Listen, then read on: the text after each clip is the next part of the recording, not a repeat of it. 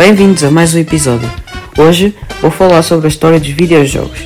Os videojogos, uma maneira de entretenimento mundial, foi ao longo do tempo ganhando fama e reconhecimento, chegando ao que temos hoje. Diz-se ter iniciado com um dos primeiros jogos que muitas pessoas acham ser o primeiro jogo de todos, reconhecido pelo público como Tennis for Two.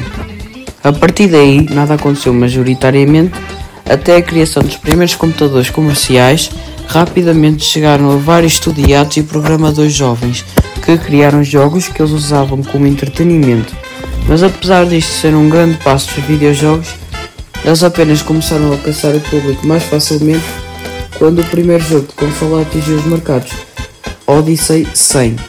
Mas este também não atingiu grandes patamares e os jogos finalmente alcançaram o seu máximo da época com a criação de Space Wars, que começou a ser jogado por jovens nos anos de 70, na época em que todos se juntavam nas suas casas apenas para jogar jogos deste tipo em flippers.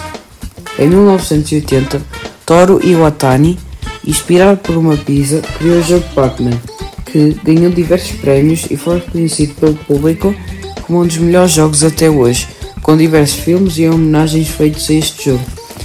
Anos depois, inspirado pelo Pac-Man, criaram o primeiro jogo com o Mario, o jogo Donkey Kong, e o resto é história.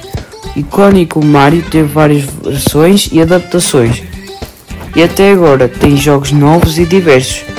Nos anos 90, começaram a aparecer jogos com melhores gráficos e melhor qualidade de gameplay, como por exemplo jogos como Zelda, Super Mario Bros. e outros. E as consolas PS3 e Nintendo 64 também ganharam muita fama. Hoje, no século XXI, temos jogos de qualidade extrema com gráficos extremamente realistas e jogos de diversos temas, desde roleplay, RP, jogos de desportos, batalha e outros, mas destacando-se principalmente jogos de batalha e estratégia. Isto é tudo. Obrigado por ouvirem e vemos no próximo episódio.